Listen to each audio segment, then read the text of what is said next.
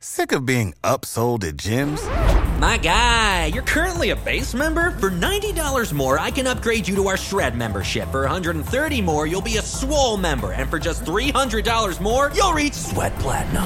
At Planet Fitness, you'll get energy without the upsell. Never pushy, always free fitness training and equipment for every workout. It's fitness that fits your budget.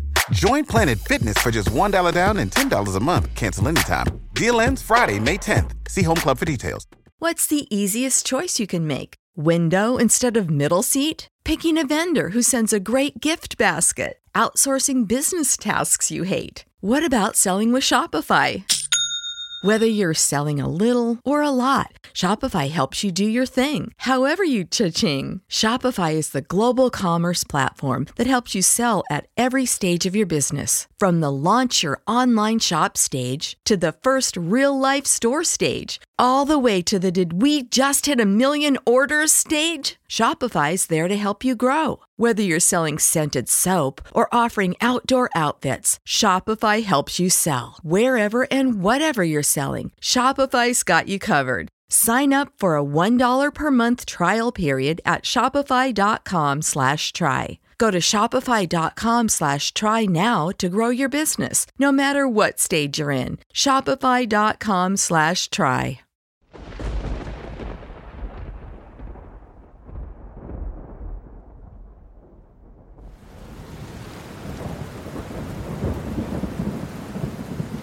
Grandiosa idea quella di registrare durante l'unico temporale di quest'estate. C'ho la WiMAX che sta friggendo, ma Beh, insomma, Paolo, stai sempre a lamentarti. Eh, Poi, insomma, era, era- era più di un mese che mancavamo, dai, su. Vabbè, vabbè, ho capito.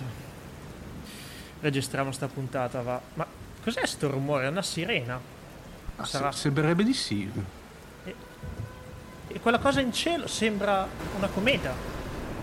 Ma no, Paolo, quella non è una cometa. Mi sembra tanto. Ma è un.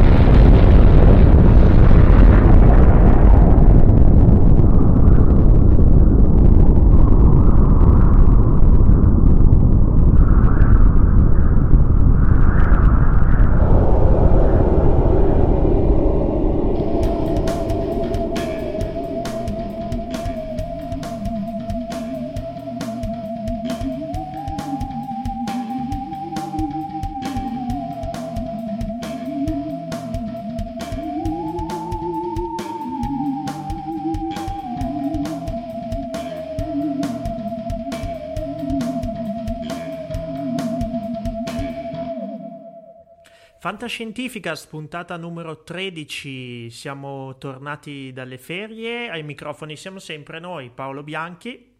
E Omar Serafini. Il mese dopo. Sì, mamma mia. Sembra da vita, però, Paolo, eh. Sì, sì, sì, sembra una vita, anzi ce l'hanno fatta, eh, ce l'han fatto anche notare, insomma, siamo mancati, siamo mancati e la cosa fa molto piacere. Avrete sicuramente capito anche il tema di, questo, di questa puntata. Eh, ovviamente parleremo di bomba atomica o del dopo bomba, un tema che ha toccato in più punti, in più tempi la fantascienza a livello mondiale. E coglieremo, coglieremo l'occasione anche per introdurre una nuova rubrica, ma non svegliamo troppo. Direi di entrare nel vivo della trasmissione. Direi di sì, Paolo. Quindi apriamo i nostri portali e buttiamoci nel primo quadrante, ovvero la Tavacron.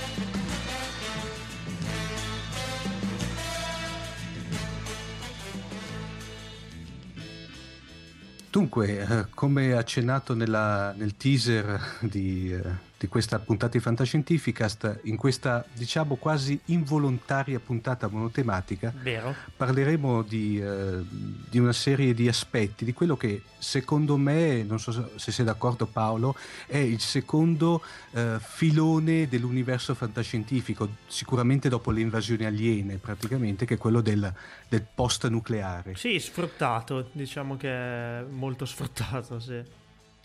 E in effetti in questa puntata, di, uh, in, questa, puntata in questa apparizione di Atavacron volevo, volevamo parlarvi di un, un, film che è stato secondo me un film bellissimo. Confermo. Uh, che però um, per una serie di motivi, non ultimo quello dovuto da una deficitaria programmazione televisiva, è passato ben poche volte e secondo me non ha lasciato nel, nella gente quello che il messaggio che il messaggio e eh, l'immagine che poteva, poteva, avrebbe potuto e dovuto lasciare. Il film in questione è The Day After, il giorno dopo. Film eh, per la televisione del 1983, è uscito un Esa- mese prima esatto. della mia nascita, il 20 novembre dell'83 è Esatto. diretto da Nicholas Meyer che eh, riconoscerete o conoscerete tutti più o meno perché è l'uomo che ha girato Star Trek 2 l'ira di Khan non male Esatto, ma, è anche, ma anche tra l'altro ha sceneggiato Star Trek 4 Rotta verso la Terra e soprattutto quello che è stato il canto d'incigno dei film di Star Trek, il canto d'incigno dell'equipaggio originale che era Star Trek 6 Rotta verso l'ignoto. Mm. Eh, cosa dici Paolo? Proviamo a lanciare il, il trailer originale intanto? direi di sì così vi fate un attimo l'idea dell'ambientazione e poi par- iniziamo a parlarne in maniera approfondita 159er, in ignition. First tower, voice 612. NATO intelligence sources report a massive buildup. 159, clear for takeoff on lane 5. clear ground. External post check done. The president is presently in direct communication. Privilege approved. There are three Soviet. Current world intelligence situation, and you might pay particular note to the nuclear submarines off the east and west coasts. Having already captured NATO advanced positions, Hey, any of you guys hear anything about an alert? I really don't think either side wants to be the first to use a nuclear device. It's not a question of who, but where. East Germany sealed off the borders to West Berlin. It's not gonna happen. Principal West German access corridors. People are crazy, but not that crazy.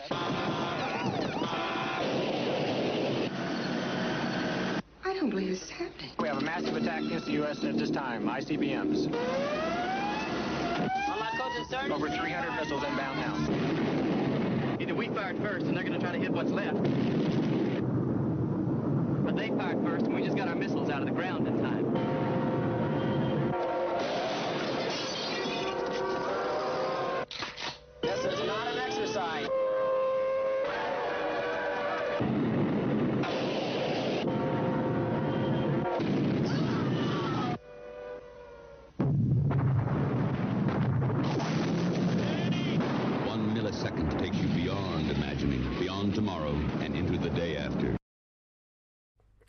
Trailer era ovviamente quello originale in lingua inglese e il tema mi sembra ben introdotto anche dal suono della bomba alla fine dello stesso e insomma addentriamoci un pochino più nella trama del film. A te Omar. Sì, diciamo che The After, come accenna- accennavi te Paolo prima del trailer, è, eh, non bisogna scordarci eh, che è un prodotto fatto per la televisione che è stato anche distribuito al cinema. Può essere, secondo me, il primo esempio di un eh, docudrama, come si dice adesso, diciamo questo nuovo, questo nuovo genere, no? per cui praticamente una sorta di eh, film documentario fatto con mezzi eh, e soprattutto finanziamenti di un certo livello. Eh, diciamo che quello che è interessante di questo film è che al di là dell'escalation che porta ovviamente a conflitto, per cui è posizionata, se volete, con un, un background di contesto eh, veramente plausibile, ma poi anche inte- eh, che diciamo si sviluppa principalmente nella prima parte del film, cioè per cui nel- nella prima parte vediamo sì scene di vita normale, però eh, praticamente vediamo più che altro il- la spiegazione di come si porta eh, a- a- a- allo scatenamento di questo conflitto nucleare fra eh, l'Unione, eh, diciamo, l'Unione Sovietica e gli Stati Stati Uniti. Di fatto inter... la, la, il, casino avviene in Europa, diciamo, eh, l'invasione esatto. sovietica di Berlino Ovest. Esatto, esatto. Uh, ma diciamo quello che è interessante è che se vuoi, per assurdo, eh, nella seconda parte si ribalta questo plot. E in effetti il contesto, diciamo, di, della guerra passa in secondo piano e vediamo il dramma di queste praticamente persone eh, che si devono barcamenare in quello che è il, l'ambientazione del dopo bomba. Tra l'altro è interessante perché il tutto, tutto, questo, eh, tutto il film, diciamo questa seconda parte, è ambientata non tanto in una grossa città, beh, che è Kansas City, fra parentesi, ma in tutto il suo contesto rurale, per cui eh, vediamo proprio scene che sono molto di vita eh, di vita di gente, diciamo, normale, per cui abbiamo, per intenderci, il, il, la famiglia di, di, di, contadini che più che altro non interessa il fatto che è scoppiata la bomba, ma si, uh, si preoccupa più che altro che non può uscire a controllare se gli animali hanno mangiato e se il grano uh, deve essere tagliato. Sì, un po', un po', un po' la cronaca dell'assurdo, perché ovviamente anche l'alienazione di, di esatto, queste persone Paolo. viene narrata in maniera abbastanza esplicativa. Ecco. Ma infatti vediamo quello che è terrificante secondo me è che veramente a vederlo adesso uh, mi, ha, mi, ha, colpito molto di più che non a suo tempo quando l'ho visto, è il fatto che veramente, hai ragione te Paolo, è l'alienazione di questa gente che tenta, nonostante tutto quello che sia successo, di condurre una vita, uh, di cercare di condurre normalmente la propria esistenza che ormai praticamente non esiste più, è stata completamente distrutta dalla bomba. La scena dei contadini che si ritrovano a parlare parlare d'agricoltura, di come cioè, è abbastanza drammatica se vuoi, queste sì. persone completamente cotte dalle radiazioni che si trovano in un fienile sì. sventrato. Ma a me quella che mi ha, mi ha, fatto veramente colpito di più è quella, la, diciamo questa qui, senza far tanti spoiler, però c'è questa scena letteralmente allucinante dove c'è un, prete che fa il sermone in, una, in quella che sì, doveva sì, essere sì. Il, i rimasugli, i ruderi di una chiesa e la gente davanti sta letteralmente morendole davanti per via delle radiazioni praticamente.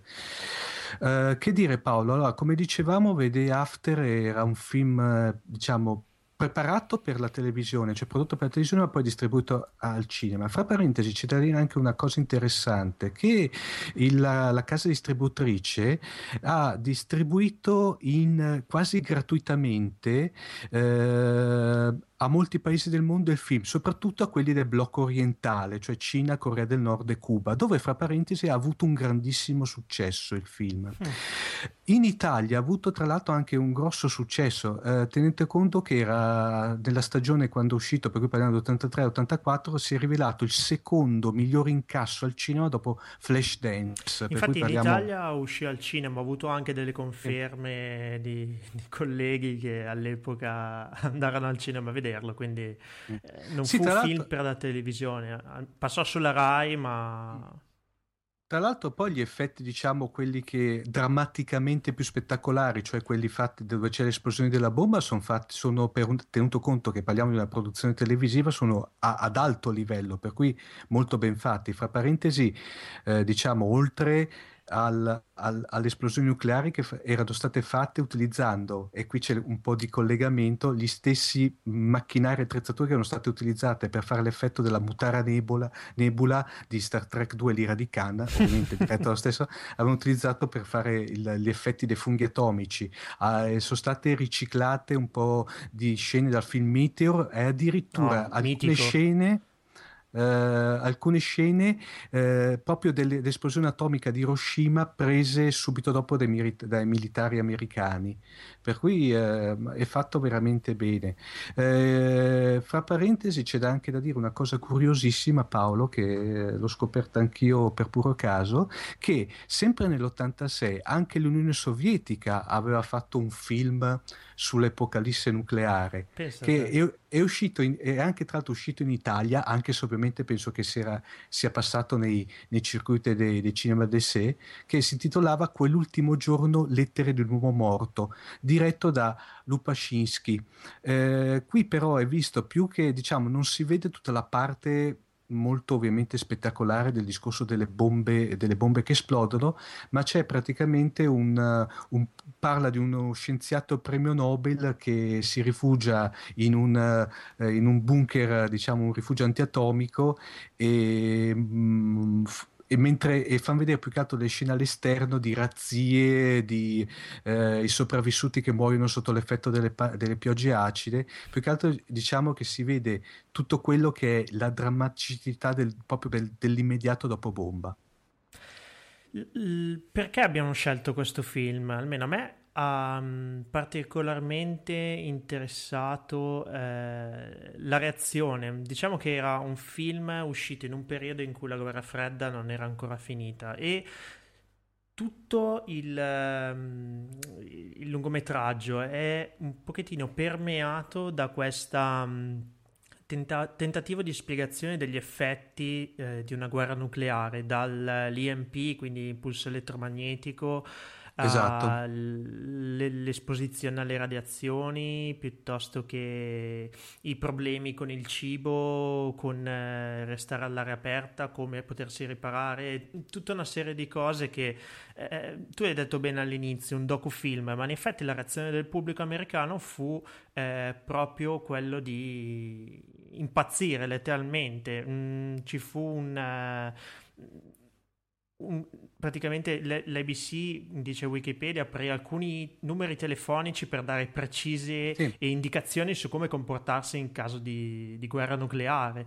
E, eh, quindi creò una psicosi di massa, diciamo. Oggi fortunatamente i tempi sono diversi, ma all'epoca eh, ebbe anche il pregio di sensibilizzare molto il pubblico, la popolazione ai reali rischi di un'escalation atomica. Ma forse Paolo anche perché sì, eh, fino allora c'erano stati film sul post nucleare, diciamo un film diciamo, che poteva essere uguale, però se vuoi una costruzione completamente diversa era la saga di Mad Max per intenderci, sì. che qui in Italia era uscito con Interceptor, eh, che già allora, allora parlava, però non era, qui abbiamo veramente... Oh, come... L'ultima spiaggia del 59 mi sembra fosse sì, comunque... Un... Ma ma secondo me l'ultima spiaggia l'affronta eh, il discorso del, del, del, post nucleare non è così drammatico no, no, violento no. letteralmente sbattuto in faccia per intenderci sì, lì sì, è visto come qualcosa di molto più diciamo film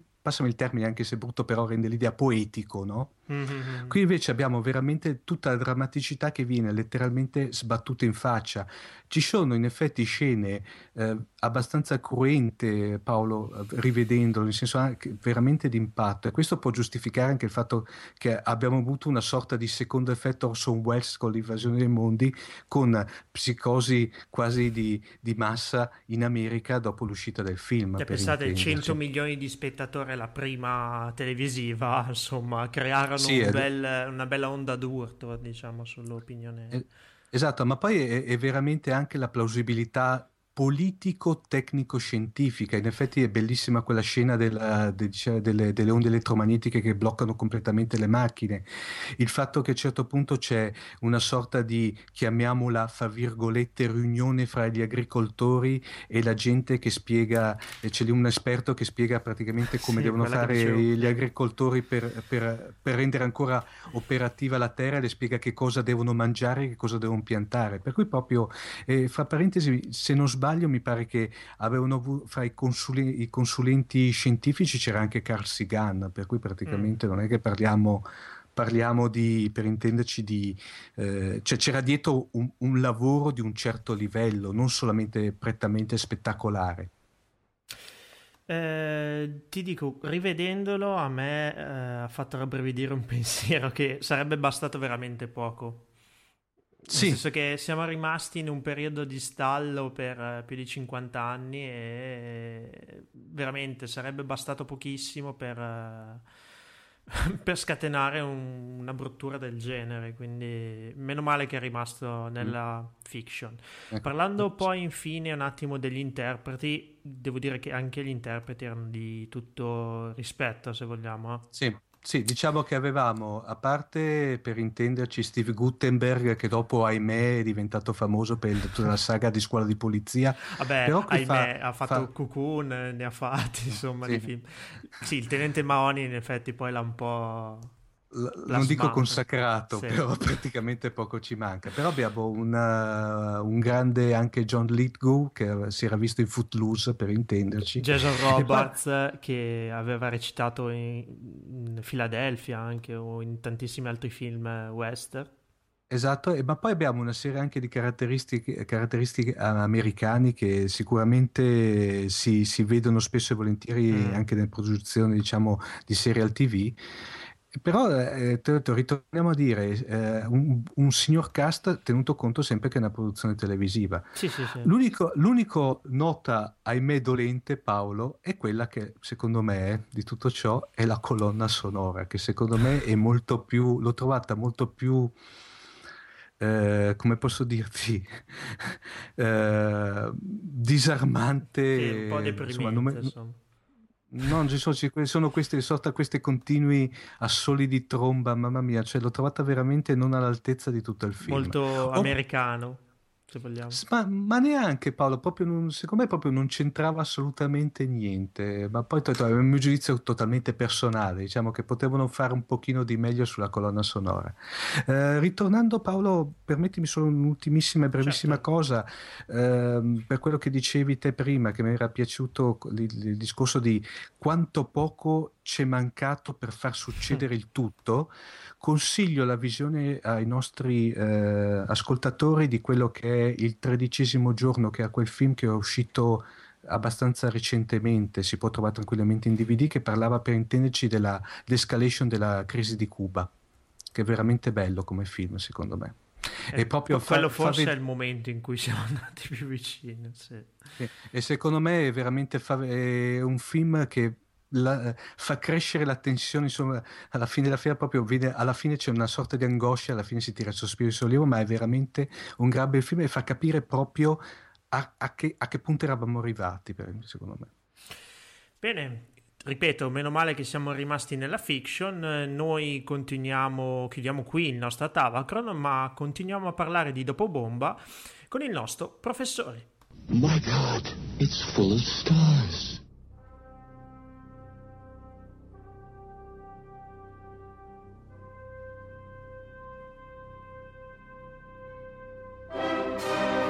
In questa prima puntata della nuova stagione di Fantascientificast, dedicata un po' al catastrofismo in generale, poteva forse mancare il nostro professore? Ebbene, no. Ciao Max! Sono una bomba atomica, caro Paolo. Ciao Max! Ciao Omar. In che senso bomba atomica? Nel senso di Eh, tuffia bomba atomica che hai fatto... Beh, se ci fossero, diciamo, i miei detrattori, cioè mia moglie, per esempio, in particolare, e il doc, si, tutti e due, questi sono i miei principali detrattori, si sarebbero sicuramente coalizzati a sottolineare la parola bomba. con il Dai, solito problema. a bomba Io contro invece volevo l'ingiustizia. dire che sono pieno di energie, pronto per far scoppiare una nuova grande stagione di Fantascientificast. No? Perché quando si inizia la stagione bisogna cominciare col botto, ecco Eh, sì. perché abbiamo scelto le Col bombe bo- atomiche. Col botto oppure con la tecnica della spogliarellista. Ci, ci svestiamo un poco per volta per far scoprire tutto, no? No, ma lascia stare la Ah, spogliarellista. allora Devo dire che appunto nel concerto che andiamo a fare domenica prossima metteremo You Can Leave Your Head On. Esatto, no, ma io mi aspettavo che iniziassi con, eh, con quella nota canzone dei giganti, no? Quella, noi non abbiamo paura della bomba atomica, per cui non... Ah, non la so questa. Oh, fantastica, Dai. allora dobbiamo qual recuperarla. E fammela sentire, fammela sentire. Ma che fa? Noi non abbiamo paura della bomba, noi... Eh, roba, ragazzi, ero, ero, ero giovanissimo io perché mi ricordo che era mio padre che me la... Inculcata nel Serafini, DNA. Guarda, adesso che Canterino. l'hai canticchiata un pochino di, di melodia me la ricordo, sì, però le parole non me le ricordavo. Omar Serafini Canterino solo su Fantascientificast. Adò, eccezionale, eccezionale. No, no, o, o nel- o nell'ambiente, o nell'ambiente lavorativo dove però sono costantemente benato dai colleghi, però. Allora, Quale Eccoci fantascienza, qual- quale romanzo di fantascienza? Eh, allora, guardate da- ragazzi, cominciamo, mettiamo- devo necessariamente fare una premessa. Chiaramente la catastrofe nucleare, la bomba atomica, eccetera, eccetera, eccetera, è tutto quello che con, tipologia, con questa tipologia di cose è connesso, quindi tutte le problematiche della guerra fredda, la terza guerra mondiale, e, e la scomparsa della vita sul pianeta, l'uomo che distrugge se stesso e tutta la vita, eh? è ovviamente una delle tematiche topiche, no? un archetipo della fantascienza, quindi c'è di tutto, di più visto da tutti i punti di vista, eccetera, eccetera. Dici che hanno Quindi, scritto di- tutto eh, il possibile. Diciamo che quindi era veramente difficilissimo eh, orientarsi in questa, mh, cioè fare una puntata che fosse di durata ragionevole. Allora io eh, ho cominciato con la tecnica del vabbè, scegliamo qualcosa che sia un po' peculiare, scegliamo, eh, tagliamo qua, tagliamo di là. Alla fine mi sono ristretto a due grandi romanzi. In realtà uno dei due è un grandissimo romanzo di serie B, ogni tanto ci vuole, no? pure il film di serie B ci vuole perché, eh, no, come dire, bisogna pure smetterla con questi mega capolavori meravigliosi scritti con tutto il lirismo, eccetera, eccetera. Ogni tanto ci vuole pure il romanzaccio, quello lì che ti prende, come dire, nella parte, nella pancia, no? E l'altro I romanzi invece di pancia. L'altro effettivamente invece è un capolavoro che così ci siamo riequilibrati e devo dire poi che vi butterò lì anche un um, diciamo un amo per farvi abboccare voi che siete normalmente no, quelli che commentano di più i media, gli altri media, il cinema e via così. Eh, io partendo da un romanzo vi butterò lì, diciamo, quella che è una delle possibili strade da esplorare con un film che vediamo se lo conoscete, ma penso senz'altro di sì. Allora andiamo in ordine, diciamo esattamente come abbiamo elencato. Eh, ehm, volevo cominciare con un romanzo che è stato recentemente, insomma, due o tre anni fa, rieditato eh, su Urania, su Urania Collezione, mi pare, o Urania Classici. Era stato pubblicato già su Urania nel lontano 1972 e io sono in possesso della copia originale della edizione originale. Appunto, e classica si intitola bustina di plastica. per No, no, no, io i libri li preferisco viverli, insomma. Ah, ah, ok. Eh, Diciamo che ogni tanto schiavizzo i miei figli per farli spolverare, prendiamo gli aspirapolvere, Vabbè, eccetera, giusto, eccetera. è giusto. Eh, però non li metto nelle bustine, eh, mi sembrerebbe quasi di congelarli. Allora, il titolo è H su Los Angeles. In realtà eh, il titolo originale è Il giorno che bombardarono con le bombe H Los Angeles, The Day dei, bomb, H-bomb de Los Angeles, ed è di un eh, misconosciuto, un poco conosciuto eh, autore che si intitola Robert Moore Williams. Questo è il romanzaccio, quello di serie B, perché comincia proprio, in realtà la, la scena di apertura comincia con una bella esplosione atomica su Los Angeles e a partire da, questa, diciamo, da questo inizio eh, promettente poi sviluppa un eh, romanzo che è un romanzo d'azione, un romanzo d'azione nel senso di quelli proprio tradizionali, nel senso che è proprio una storia di quelle che non lascia tregua, peraltro una storia che ha i protas- i protagonisti classici del romanzo d'azione americano, quindi c'è l'ex militare eh, che prende in pugno la situazione, c'è la, ovviamente la bellona di turno che poi naturalmente intreccia con lui una storia d'amore, ci sono i vari personaggi tipici che in realtà devo dire si ritrovano spesso anche ne- oggi nei serial televisivi. Eh, infatti. Eh, cioè ci sta il, eh, il ciccione imbranato che, che litiga nella prima pagina con il protagonista e si becca subito un bel pugno sul naso. Un po' gli archetipi capire- americani Eh, del... Perfetto, perfetto. C'è le- l'ex, l'ex marine che viene, insomma, tutte queste cose che ci si potrebbe aspettare appunto da un bel romanzaccio di quelli che eh, ti tengono incollato lì giusto per dire vediamo questi stupidi dove vogliono arrivare. Peraltro la cosa molto simpatica è che ehm, l'apertura del, del romanzo appunto comincia con questa esplosione nucleare, naturalmente quindi tutti eh, si domandano, i sopravvissuti, quelli che cominciano eh, piuttosto frettolosamente a scappare nei vari rifugi ant- antiatomici, cantine e varie, cominciano a domandarsi chi sono, sono stati i russi, sono stati eh, i cinesi, sono stati insomma chi sarà mai stato a bombardare la città e eh, il romanzo poi si sviluppa invece rivelando che come al solito chi può essere stato? Eh, il governo americano. Ormai ah. questo, è un, questo è, un, diciamo, è un fatto topico, no?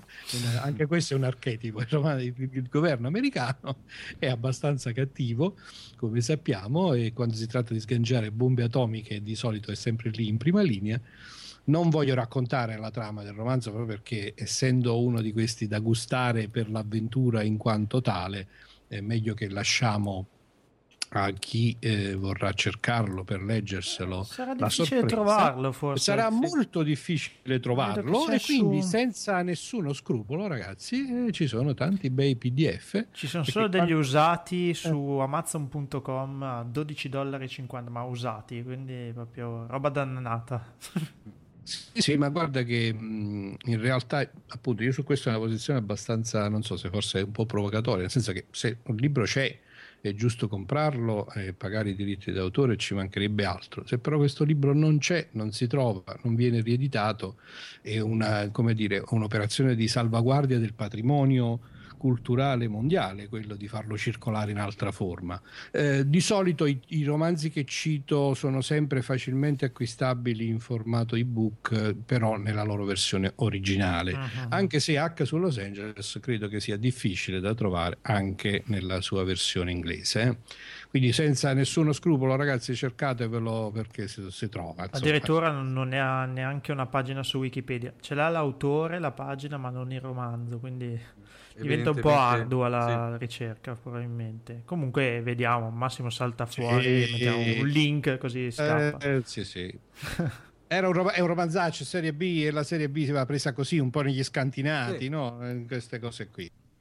E poi è vero che Max ogni tanto ci vuole questa, diciamo, fantascienza sanguigna, sanguigna con personaggi, eh, se vuoi, come si suol dire, monodimensionali. Dai, diciamola tutta, stile Battleship eh, oppure praticamente stile Independence sì, Day dai la scienza di pancia anche, anche, Avengers sì. se vuoi no? sono poi mm. quello tutto sommato le chiavi di lettura sono mm. quelle delle storie molto semplici che magari puntano anche su un plot no? su una trama complicata ma che eh, ha degli eroi ben definiti il bene e il male da una parte ben chiara eh, e così via. Insomma, tutte ecco. queste cose che quando sono raccontate bene sono comunque divertenti, senza pretese. Comunque, Max, dicevi all'inizio che praticamente su quello Io in realtà non vi posso dire eh. qual è poi la trama del libro, perché sennò levo molta parte del gusto della lettura, però mm-hmm. posso dire che è sorprendente, cioè che alla fine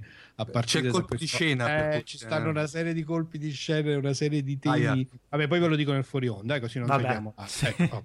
No, dice, dicevo Max, dicevi all'inizio che praticamente tutta, diciamo, chiamiamola, passatemi il termine, il, la, il tema della paura della bomba barra post-atomico è stato se, è, è, uno dei grandi macro argomenti della fantascienza. Assolutamente sì, ecco, anche perché ma... gli anni d'oro della fantascienza... Sì si, ci, eh, si, si, posizionano proprio nel momento della guerra ecco, fredda. No? Il infatti, terrore ecco, della bomba atomica. Infatti volevo proprio arrivare a questo, ma, Max, ma se, in effetti si sente moltissimo, ma io parlo anche dal punto di vista cinemato, prettamente cinematografico, eh, era veramente il periodo diciamo 50-60 in cui veramente tutta la fantascienza era permeata da questo terrore alla del... paura della bomba certo. la spada di Damocle della bomba Beh, ci sono stati questi grandissimi capolavori no? Il dottor Stranamore ah, in quel fantastico. periodo sì, e, il, e, il, film che volevo citarvi io che è ehm, A prova di errore non so se lo sì, conoscete o lo ricordate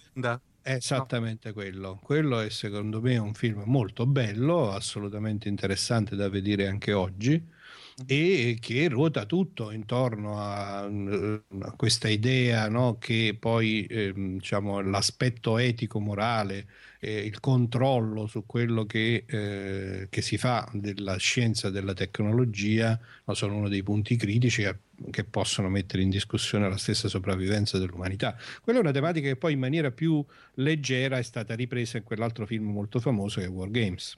Sì. che, Mhm, che poi sì. è della metà, metà degli anni 80 credo che sia Wargames Esatto, deve essere tipo precisione. 84. che comunque, che comunque insomma, è, è un po' in chiave più, più leggera perché mentre in a prova di errore poi insomma la storia finisce male alla Eh beh, fine, era, era- abbastanza tosta, Eh. prova di errore. Secondo me era la versione dark di- del Dottor Stranamore. Sì, ma Sì, c'è stata anche, un credo, po'. proprio una. mh, c'è stato anche un problema proprio di, di copyright, diciamo, i due film dovevano uscire contemporaneamente, insomma, c'è stato un po' di storie. E, mentre Wargames eh, poi comunque ruota intorno all'idea della guerra atomica, no? Cioè del- del- della fine del- dell'automazione dei sistemi di difesa e quindi di quello che ne può venire dietro. Comunque, Però- prova di errore è da vedere, eh. Sì, non credo che qui- molti non so se molti No. dei nostri ascoltatori l'hanno visto.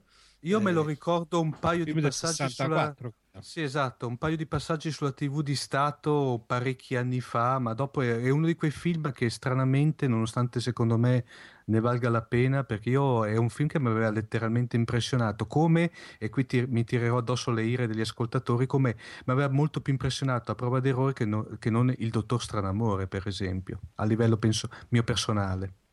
Somiglianti a prova- ma diversi. A comunque. prova di errore è costruito veramente come un thriller, Sì. eh, con un crescendo di tensione, Alla Tom Clancy direi quasi.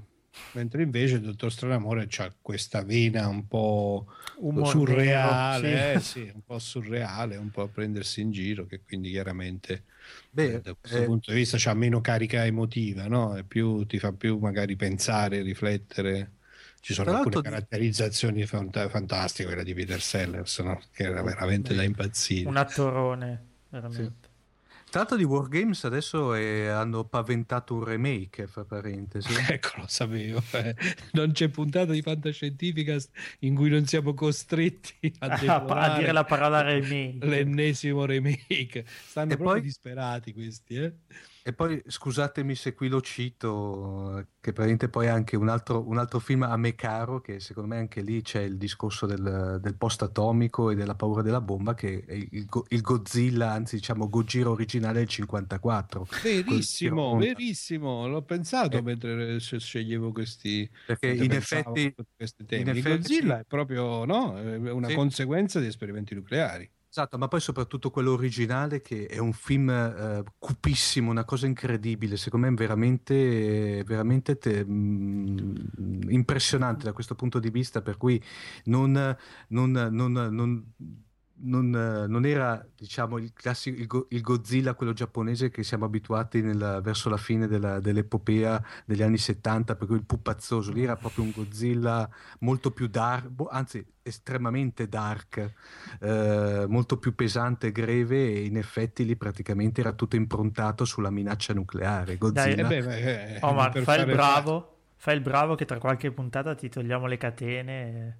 Eh, lì la, la mono- la monografica ci vuole eh, perché mi dispiace ma su- Comunque, per almeno fare facile, facile sociologia, beh, è evidente no, che al- a- nel- nell'immediato dopoguerra, durante gli anni della guerra fredda, soprattutto per i giapponesi, la catastrofe Eh nucleare e le bombe Mm. atomiche erano infatti, una realtà ricordo.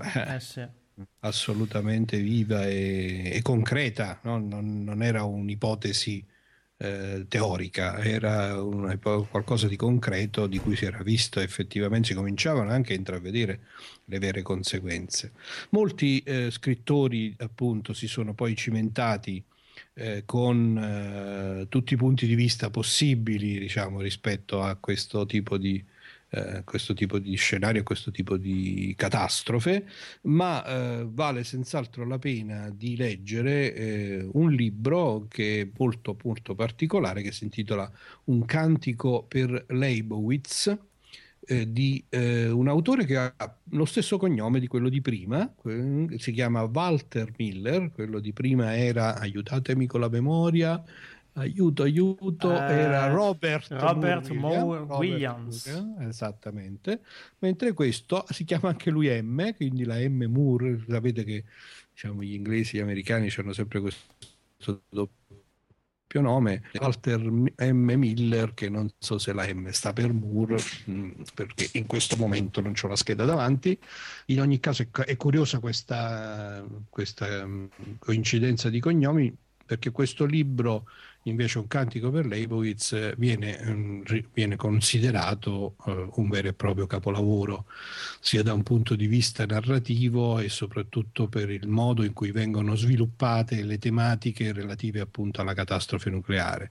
A differenza del romanzone, romanzaccio di serie B di pancia di cui parlavamo un mm. attimo prima, che vive proprio nel, diciamo, che fa vivere proprio la catastrofe in quanto tale, anche se come ho detto con degli sviluppi di trama poi un po' imprevedibili, invece questo si pone dopo.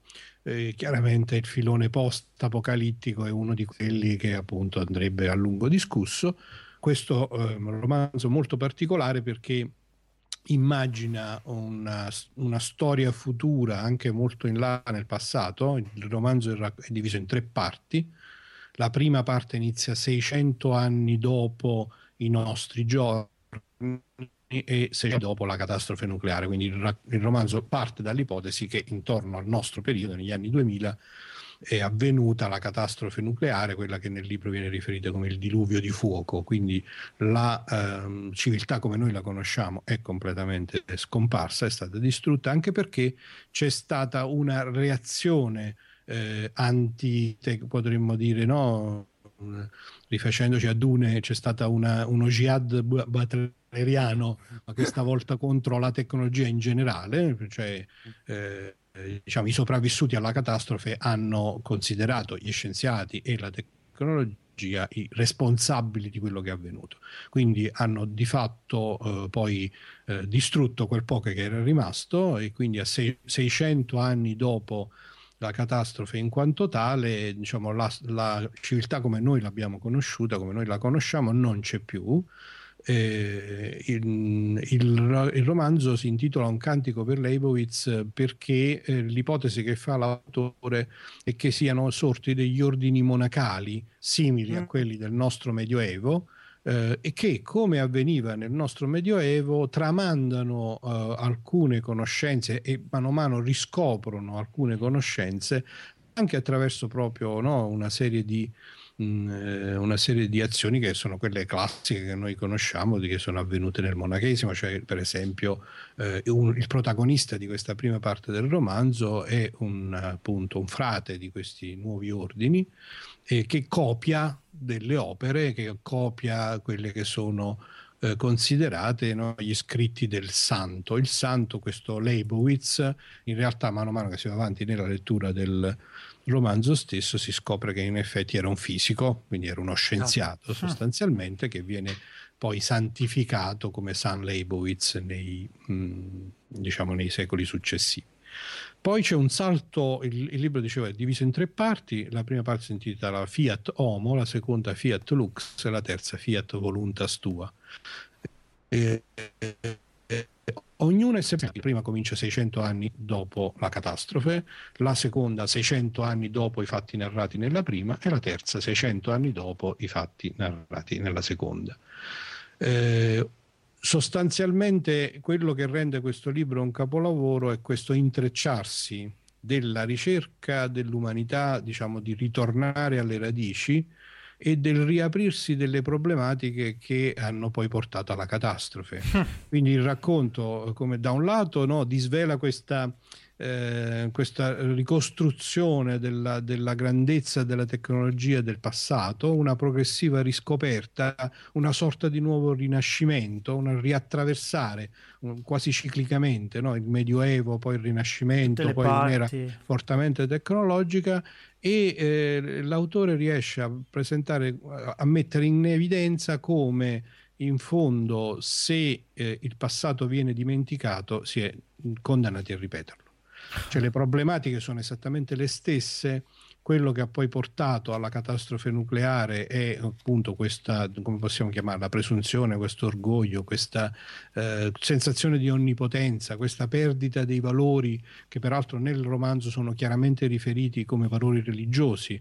Eh, c'è un, un, evidente e chiaro riferimento alla Chiesa Cattolica, non è casuale questo aspetto del monachesimo, no? l'autore crede fortemente nel valore di queste cose, ma le presenta soprattutto come appunto questo contrasto tra eh, la tecnologia vissuta come strumento cieco di dominio eh, diciamo del mondo che ci circonda ma senza controllo e dall'altra parte l'esigenza che per non ripetere gli errori del passato per non avere una nuova catastrofe nucleare per non distruggere tutto è assolutamente indispensabile che vengano preservati alcuni valori di fondo. Ma hai convinto eh, lo sai Max Adesso lo cerco e... No, è molto bello, questo mi, è da leggere. Tra l'altro credo in apertura di aver detto una corbelleria, perché penso di aver detto che H su Los Angeles è stato rieditato recentemente, non era vero, mi riferiva a un cantico per Leibowitz, ho confuso eh, le due cose. H su Los Angeles è stato editato su, eh, a un'edizione di Urania, che, quella che vi ho detto,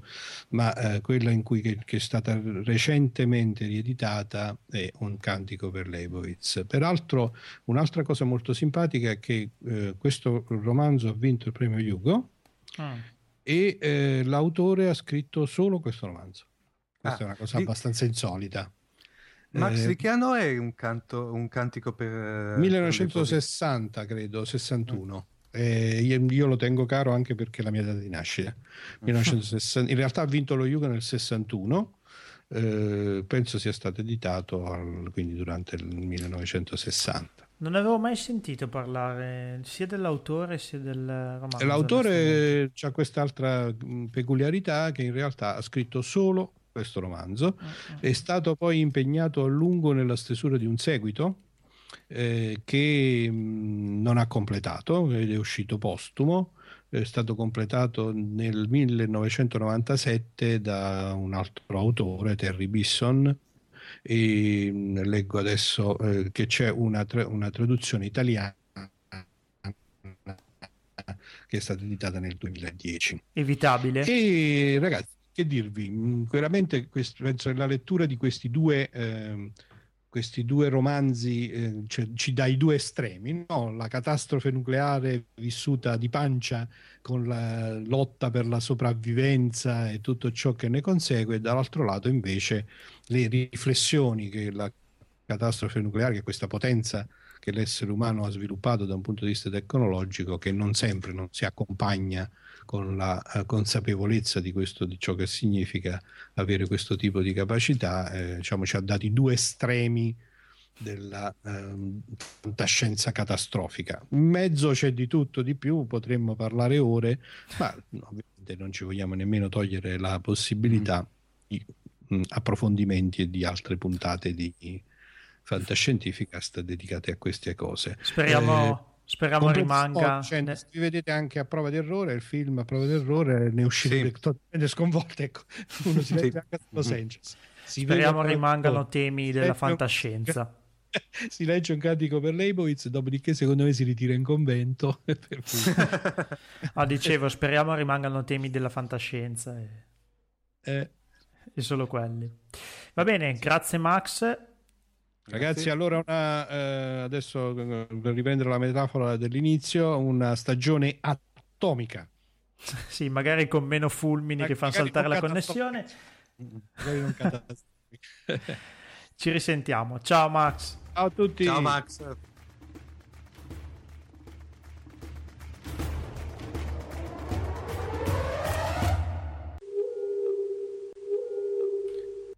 Nuova stagione di Fantascientificast e nuovi speaker. Ecco a voi Paolo Merzola e il suo quadrante.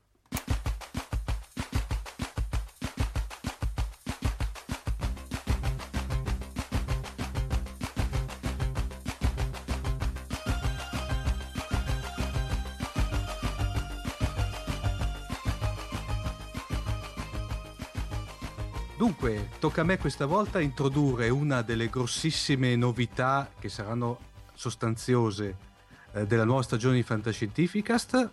Abbiamo, direi, l'onore di aver qui con noi eh, uno, una persona che ha secondo me uno dei più bei blog attualmente dedicati al mondo del, fan- della fantascienza e del fantastico disponibile online. Abbiamo qui con noi Paolo Marzola. Ciao Paolo. Oh, Ciao Omar e ciao Paolo. Benvenuto. Ben- a Grazie. proposito, eh, benvenuto a bordo, come si suol dire.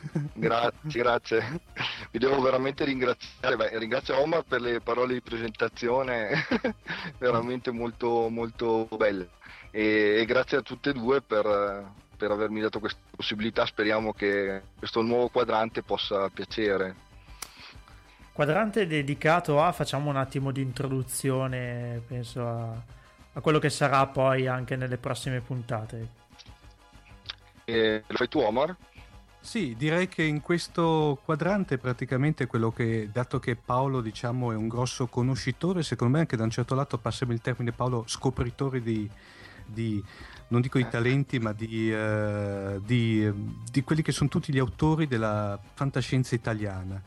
Eh, direi che Paolo tra l'altro ha uno splendido occhio critico per cui praticamente poi lo sentirete soprattutto Sì, a questo infatti. punto Grazie. Ecco. Eh, dunque in- come, come dire come, come eh, debutto di questa, di, di questa, di questa apparizione della tua di questa rubrica cosa vuoi, di cosa ci parli oggi Paolo? Allora, eh, visto, che, visto che il tema, un po' il filo conduttore di tutta la puntata è comunque un po' la- l'apocalisse, l'apocalisse nucleare, La bomba. E- La- il dopo bomba praticamente, eh, a me è venuto in mente di, di segnalarvi un libro che vale veramente la pena di, di essere letto e- ed è Metro, e, e in realtà il titolo è Le radici del cielo di Tullio Avoledo, che fa parte mm, dell'universo di Metro 2033. E, mm, introduco brevemente, molti di voi probabilmente avranno sentito parlare di Metro 2033, in realtà è un, eh, un romanzo scritto qualche anno fa da, da uno scrittore russo di nome Dmitry Glukovsky, che inizialmente poi oltretutto non, non trovava neanche una casa editrice che gli pubblicasse romanzo, per cui ha incominciato a pubblicare alcuni stralci eh, su, su un blog. In realtà in, eh, in- in russo si può scaricare online, eh, il libro è assolutamente disponibile. Poi ha trovato una casa editrice e solo in patria ha venduto 400.000 copie Eh, però. però, però ed è stato tradotto in 15 lingue, anche in italiano. E ehm, Tullio Voledo, che, che è un eh, fine scrittore italiano, ehm, poi mi piacerebbe anche dire appunto due parole su di lui perché è un autore molto raffinato e secondo me vale la pena di leggere non solo questo libro ma anche altri suoi libri. E ha raccontato in un'intervista che ho letto che praticamente era andato al Salone del Libro insieme a suo figlio perché era suo figlio che voleva conoscere in pratica questo autore russo, poi gli ha parlato anche lui ed è stato come convinto praticamente a scrivere uno spin-off ambientato in Italia.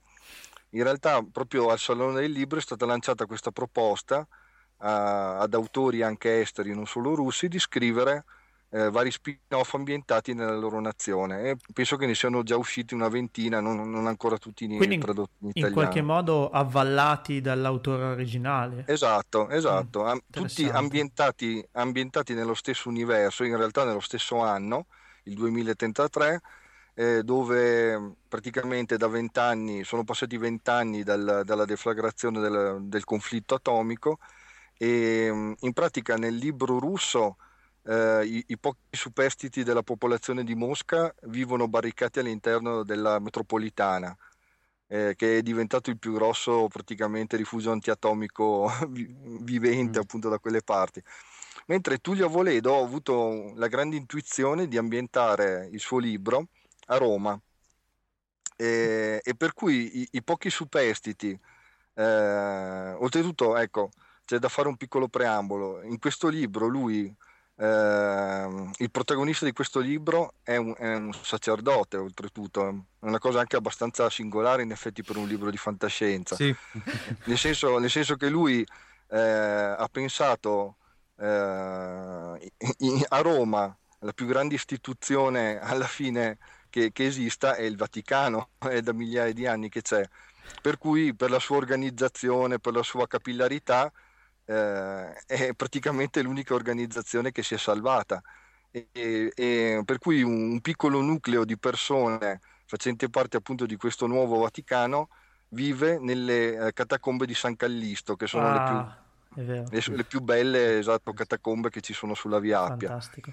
Ti interrompo E- un attimo perché sì. c'è un collegamento, non so se Omar ci ha pensato, a- all'intervento che ha fatto Max prima che parlava di un romanzo che probabilmente conosci che è un cantico per Leibovitz del 59. E Infatti l'avrei citato anch'io, la verità, per cui è vero, sì.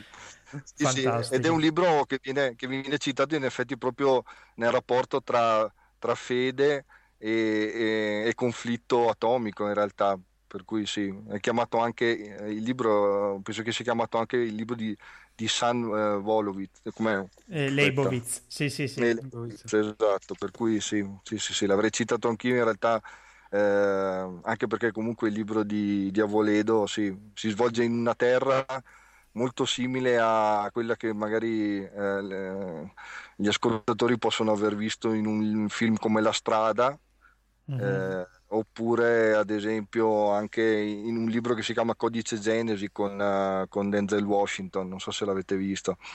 Eh, forse di sfuggita, Eh, però. Anche lì praticamente c'è un rapporto anche lì tra spiritualità e in realtà lui è un viaggiatore in queste, in queste lande desolate che porta praticamente con sé un, un libro che in realtà poi è la Bibbia e, difende praticamente questa unica copia che è rimasta in pratica al mondo. Insomma. E di- diciamo che le terre, cioè le, le- le immagini che possono venire alla mente sono quelle di Mad Max oppure Interceptor, quei film proprio che si svolgono eh, Nel dopobomba. il dopobomba, esatto, come direbbe Dick, le cronache del dopobomba. per cui ritornando al libro di Avoledo, praticamente noi ci troviamo di fronte a questo piccolo nucleo di persone che in realtà sono governate da un consiglio laico dove la famiglia Mori è una famiglia oltretutto molto avida, eh, comanda praticamente in, eh, in- in- quasi in comproprietà con, eh, con l'ultimo cardinale rimasto. Il, ehm, questo, questo cardinale convoca il protagonista, appunto, che si chiama John Daniels, e, eh, e che oltretutto è eh, l'ultimo componente in pratica del- dell'antico eh, ordine dell'Inquisizione. Per cui questa è anche una cosa molto interessante. Lui in pratica è, è l'ultimo membro della congregazione per la dottrina della fede. Fantastico. Eh, viene, viene- viene convocato a sorpresa appunto da- dal capo del nuovo Vaticano che gli affida una missione piuttosto perigliosa, e cioè raggiungere Venezia con eh, lo scopo principale di recuperare il tesoro di, di San Marco custodito nella basilica. E però con una sottomissione in pratica di, di- invece di raggiungere il patriarca di Venezia, che si dice sia ancora vivo, per portarlo a Roma e in modo che sia nominato il nuovo papa in pratica. Solo che questo sacerdote, che oltretutto non è neanche eh, così sicuro de- de- della propria fede, è una, è una persona che ha molti dubbi.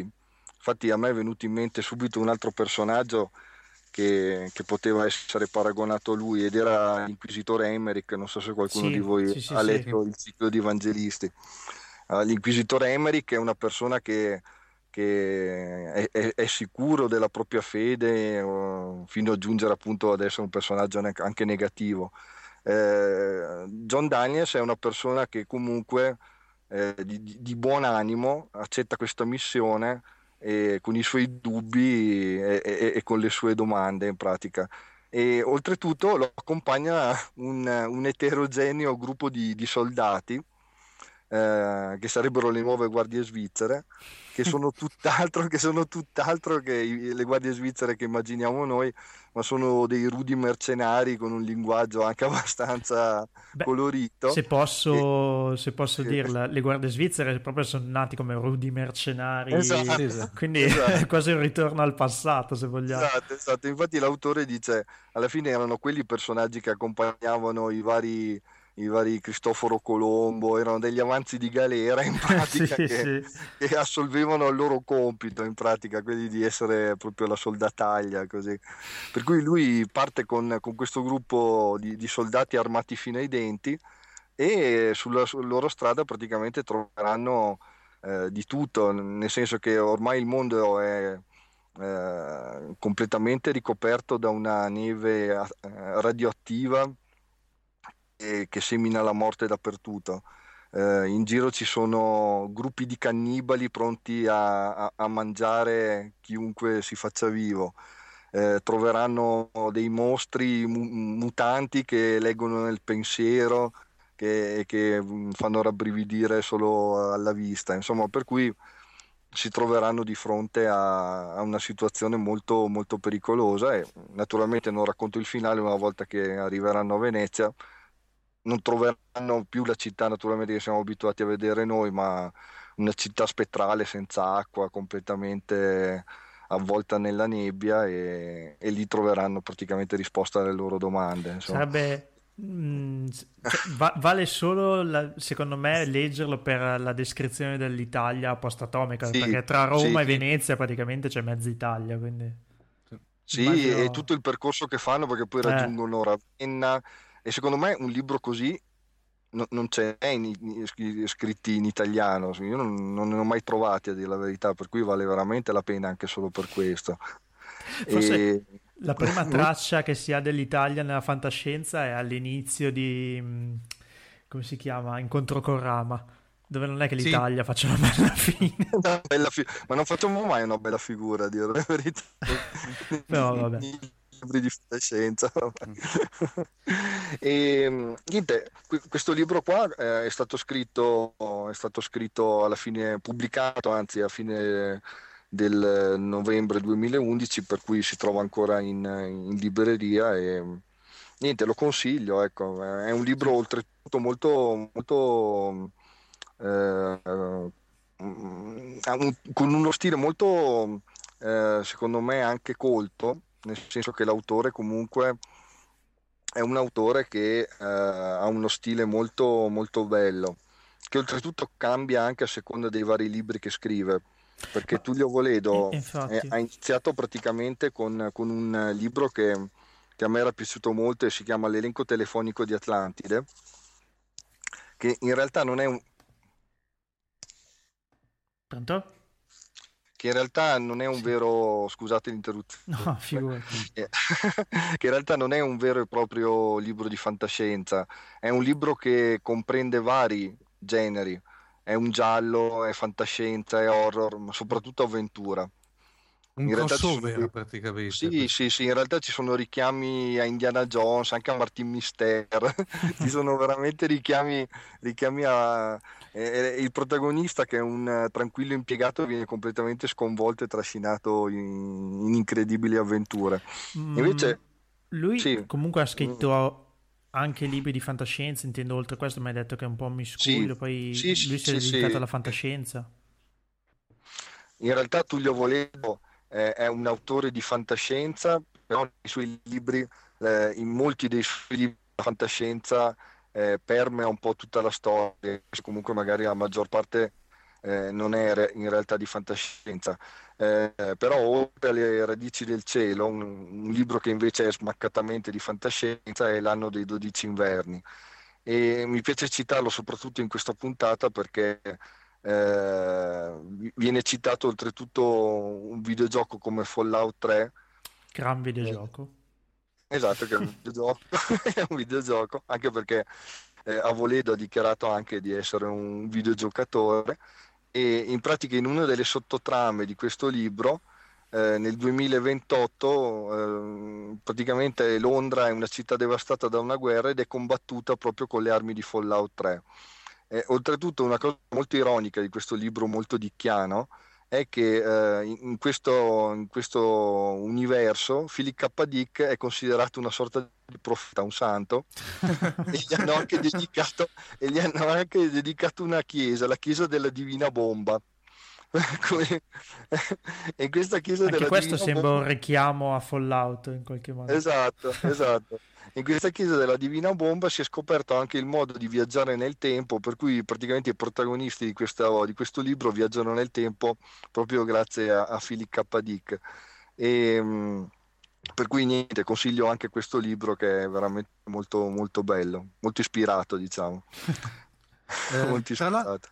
Tra l'altro, ricollegandoci un attimino al, al cantico di Leibowitz, eh, c'è una splendida citazione in una delle, secondo me, più belle serie di fantascienza televisiva che sia stata mai trasmessa, che è Babylon 5, in Sì. cui il buon Straczynski, nella puntata di chiusura della quarta stagione, l'episodio 22 che vede Construction of Falling Star, proprio c'è Sì. questa eh, congrega di eh, diciamo monaci quasi militari che praticamente tramandano tutta la conoscenza dell'umanità ormai distrutta da una non ben precisata guerra la tramandano praticamente come proprio facevano i monaci per cui praticamente e in effetti quella Straczynski si è eh, come Mm. dire è una bellissima citazione al, Sì, al cantico sì. di Leibowitz Direi, direi veramente. Oltretutto, eh, riferendomi sempre a Dick, eh, alla citazione appunto che, che ne fa Voledo in questo libro,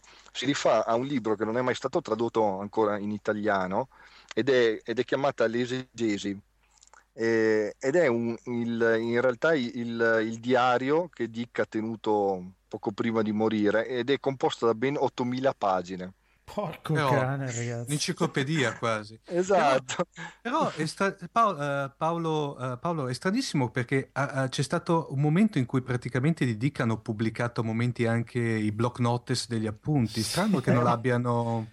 E 8000 pagine sono tante da tradurre, in effetti. Eh, eh, trovare un editore che te le pubblica, in effetti. eh. Soprattutto in vari volumi dovranno pubblicarlo, Sì. presumo. Eh, Beh, in realtà c'era una- mi, mi sembrava di aver letto la notizia che dovesse uscire l'anno scorso, poi in realtà non se n'è fatto niente ancora. Eh, se, cui- se non mi ricordo, eh, non penso che ce l'abbia ancora Fanucci che aveva preso tutte Sì. la, aveva preso l'esclusiva per tutto, per tutto Dick, per intenderci. Penso di sì, penso di sì, decisamente. Per Eh, cui lo, lo aspettiamo. lo aspettiamo, lo aspettiamo. Va bene, grazie Paolo, veramente un inizio col botto, tra l'altro riprendendo questo connubio chiesa bomba atomica che boh, sarà una profezia, non lo sappiamo, lo vedremo. E Grazie a voi. Alla prossima puntata, ciao. Alla prossima, Ciao. grazie. Ciao. Ciao Paolo. Ciao, ciao. E nella prima puntata della nuova stagione poteva forse mancare la nostra rubrica dedicata ai videogiochi. Ecco a voi Paolo Bianchi e il suo quadrante di video ludica.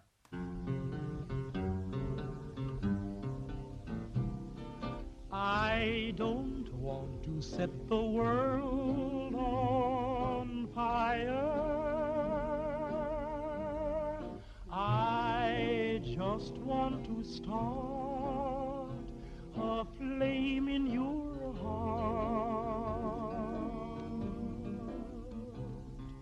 In my heart I have but one. Introdotta dalla bellissima I Don't Want to Set the World on Fire dei Link Spot, un gruppo così di musica leggera degli anni 30 degli Stati Uniti d'America e ovviamente colonna sonora di Fallout 3, videogioco che andiamo a- ad analizzare oggi. Fallout 3 e un pochettino l'ambientazione di Fallout che forse è eh, la più famosa e longeva eh, ambientazione post-atomica videoludica mai creata. Dicevo, Fallout 3 è il terzo capitolo ovviamente della serie di Fallout, eh, è ambientato nel 2277, il primo episodio fu ambientato qualche anno prima, nel 2170, quindi un secolo prima, e racconta le cronache di eh, un gruppo di rifugiati a seguito di una guerra nucleare. Guerra nucleare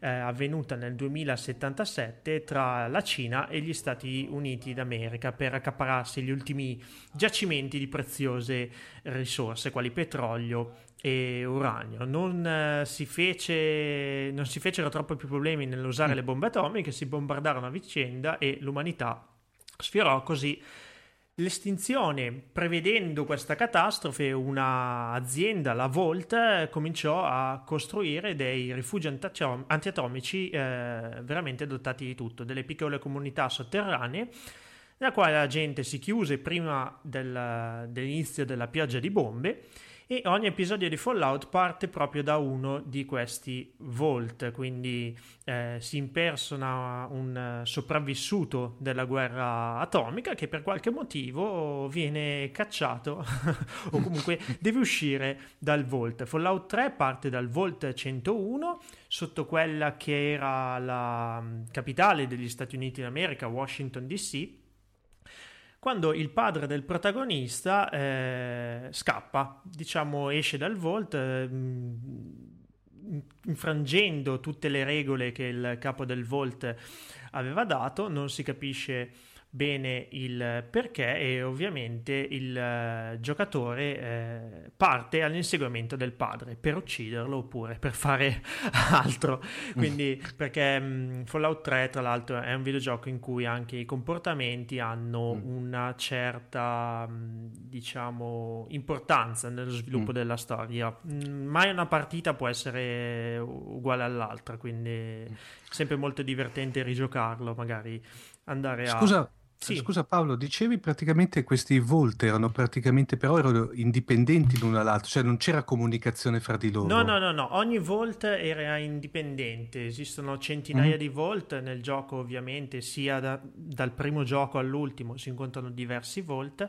La cosa interessante è che questa azienda senza scrupoli, se vogliamo dire, che ha progettato i Volt, ha dato ad ognuno anche un eh, esperimento. Ah, Quindi ci sono i volti in cui si svolgono esperimenti sociali e i volti in cui Mhm. si svolgono veri e propri esperimenti scientifici con tutti i casini che ovviamente ne conseguono. Potete immaginare, sperimentare sugli esseri umani è sempre molto divertente, soprattutto quando si parla di videogiochi. Eh, il genere qual è? È un action RPG, lo definisce Wikipedia, diciamo uno sparatutto in cui, come dicevo, le azioni del personaggio determinano poi lo svolgersi della trama. Molto interessante.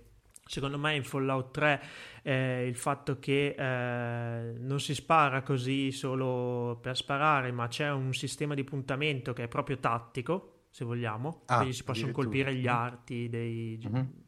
E eh, non c'è multiplayer purtroppo anche se ci sono notizie di un ehm, MMORPG quindi multiplayer online eh, RPG e dovrebbe uscire a breve. E diciamo che eh, ci si muove in una Washington eh, semidistrutta dove comunque l'umanità è resistita e ci sono diverse fazioni alcune che facilitano la vita del giocatore allo svolgersi della trama e altre invece che non, eh, non la facilitano affatto insomma. La cosa interessante è ehm, capire perché mh, è scoppiata questa guerra nucleare. La trama ufficiale dice per accapararsi le risorse poi nella trama del gioco si possono scoprire anche altri elementi che rendono il discorso un pochino più sofisticato diciamo. sì, diciamo così, Mm. sofisticato. E ovviamente in un eh, videogioco post-apocalittico potevano essere solo gli umani i nemici, e invece no, troviamo zombie veri e propri, cosiddetti ghoul, che eh, sono esseri umani praticamente dilaniati dalle radiazioni e alle quali le radiazioni hanno conferito una vita molto lunga, quindi si aggirano come veri e propri cadaveri viventi, Mhm. eh, alcuni ancora dotati di raziocinio, altri completamente partiti di testa. Eh, ci troviamo davanti esseri enormi e verdi chiamati mutanti, quindi vedete che quello che diceva il nostro amico Marzola prima in Metro 2033 è un po' ricorre in diversi videogiochi, ci troviamo versioni mostruose degli animali che le radiazioni non ha ucciso, ma ha bensì trasformato in cose abbastanza ripugnanti e pericolose. Troviamo i classici pedro- pre- predoni alla Kenshiro, tanto per intenderci. Ah, sì. E è tutto divertente, uno scenario in cui anche eh, cose in bilico piuttosto che barillati esplosivi aiutano ad andare avanti. Eh, bello, devo dire che è uno dei giochi che più mi ha appassionato negli ultimi anni. È un gioco che è uscito, eh, la prima versione, diciamo, Fallout 3 nel eh, 2008, mi sembra. Per cui è relativamente sì, recente. relativamente recente, la grafica un po' satinata, un po' vecchio stile, però molto bella. Mhm. E è uscito poi Fallout New Vegas, ambientato in una Las Vegas eh, post-apocalittica, un bel po' originale. Ah, ecco, la cosa interessante, eh, così, giusto per fare... eh, un pochettino ancora la, la- colorare un pochino di più l'ambientazione il 2277 del videogioco è un po' singolare ovvero eh, come potete immaginare la, la storia diciamo si è fermata al 2077 quando hanno cominciato a cadere le bombe Mm, Beh. nel 2077 l'umanità ha una tecnologia estremamente avanzata, tutte potenziate, armi laser piuttosto che Mhm. tecnologie veramente avanti. Il bello è che la cultura, se vogliamo, o lo stile degli oggetti si è fermato al 1930. Ah, Il che è fantastico semplicemente. Quindi abbiamo auto eh, ovviamente distrutte, però ehm, alimentate da pile atomiche, ma con lo stile di una vecchia Cadillac, per dire, piuttosto che autobus eh, veramente che ricordano quelli dell'epoca, quindi cromati, e, mm, le armi laser che sembrano proprio usciti da- dalle figurine di Mars Invader del- degli anni 50. È veramente, veramente singolare, bello. pa- pa- passami il termine, quasi un, un steampunk eh, fant- eh, moderno praticamente. Sì, uno steampunk ucronistico post-apocalittico. Cioè, Mm. veramente eh, questi mh, programmatori, il gioco gi- originale era da Black Isle Studio, famoso per gli RPG e pubblicato dalla Interplay, veramente hanno creato qualcosa di eh, singolare, piacevole e veramente giocabile con la massima col massimo divertimento, insomma. Mm, lo consiglio veramente a tutti. Il Fallout 3 invece è stato prodotto dalla Bethesda Studios, Mhm. eh, scusa, Bethesda Software, che poi ha curato anche New Vegas e mm, adesso so che ci sono stati un po' di rimpalli, può darsi che i prossimi capitoli non escano con questa casa di pubblicazione. Vedremo un attimo, in attesa comunque del eh, multiplayer online RPG che se vero si preannuncia qualcosa di veramente stratosferico, Sì. insomma. Consigliato. Paolo, Paolo, hai per caso notizie o rumors di un eventuale porting sul grande schermo? Perché la trama ci starebbe tutta, eh? Mm, Non, eh, non ho notizie di questo tipo, ti dico la verità, quindi non lo so. Mm.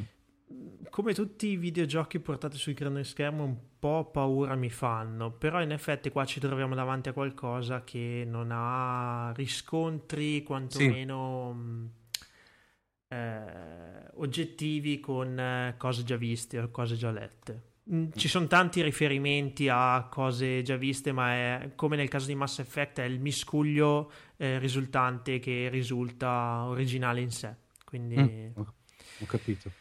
chissà, boh, vediamo. Va bene, questo è tutto. Mm, direi che possiamo passare ai saluti di rito, ai nostri contatti e ai prossimi appuntamenti. A te, Omar, il microfono. Allora, che dirvi? Allora, i contatti, diciamo, sono quasi, eh, sono sempre gli stessi con due piccole aggiunte, Paolo, per cui abbiamo praticamente que- quello che è, prima di tutto, il nostro sito ufficiale che è www.fantascientificast.it e la relativa casella di posta elettronica che è info-fantascientificast.it. Abbiamo la nostra fan page ufficiale su Facebook abbiamo il nostro canale Twitter che praticamente è FantaSciCast. In più adesso abbiamo inaugurato una splendida eh, fanpage sotto Google Plus e in più abbiamo anche un canale eh, su Google Current che ricordiamo è una sorta di aggregatore di feed RSS in forma grafica eh, della casa della casa della grande G per intenderci è ovviamente scaricabile gratuitamente e ovviamente l'abbonamento al nostro canale è tutto gratuito Bene, diciamo che per questa puntata numero 13 che inaugura la seconda stagione è proprio tutto. Ci risentiamo tra un paio di settimane e insomma restate sintonizzati anche sui social network che notizie interessanti arrivano sempre. Ciao ragazzi! Ciao!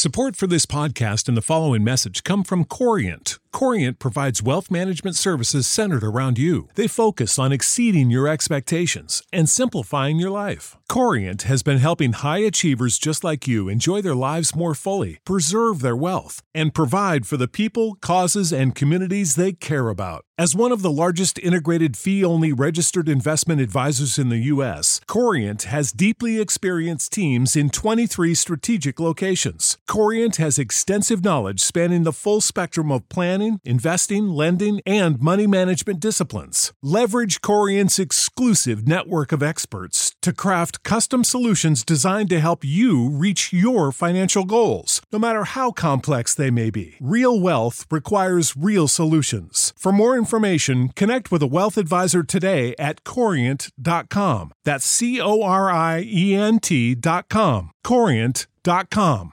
Sick of being upsold at gyms? My guy, you're currently a base member. For $90 more, I can upgrade you to our Shred membership. For 130 more, you'll be a Swole member. And for just $300 more, you'll reach Sweat Platinum. At Planet Fitness, you'll get energy without the upsell. Never pushy, always free fitness training and equipment for every workout. It's fitness that fits your budget. Join Planet Fitness for just $1 down and $10 a month. Cancel anytime. Deal ends Friday, May 10th. See Home Club for details.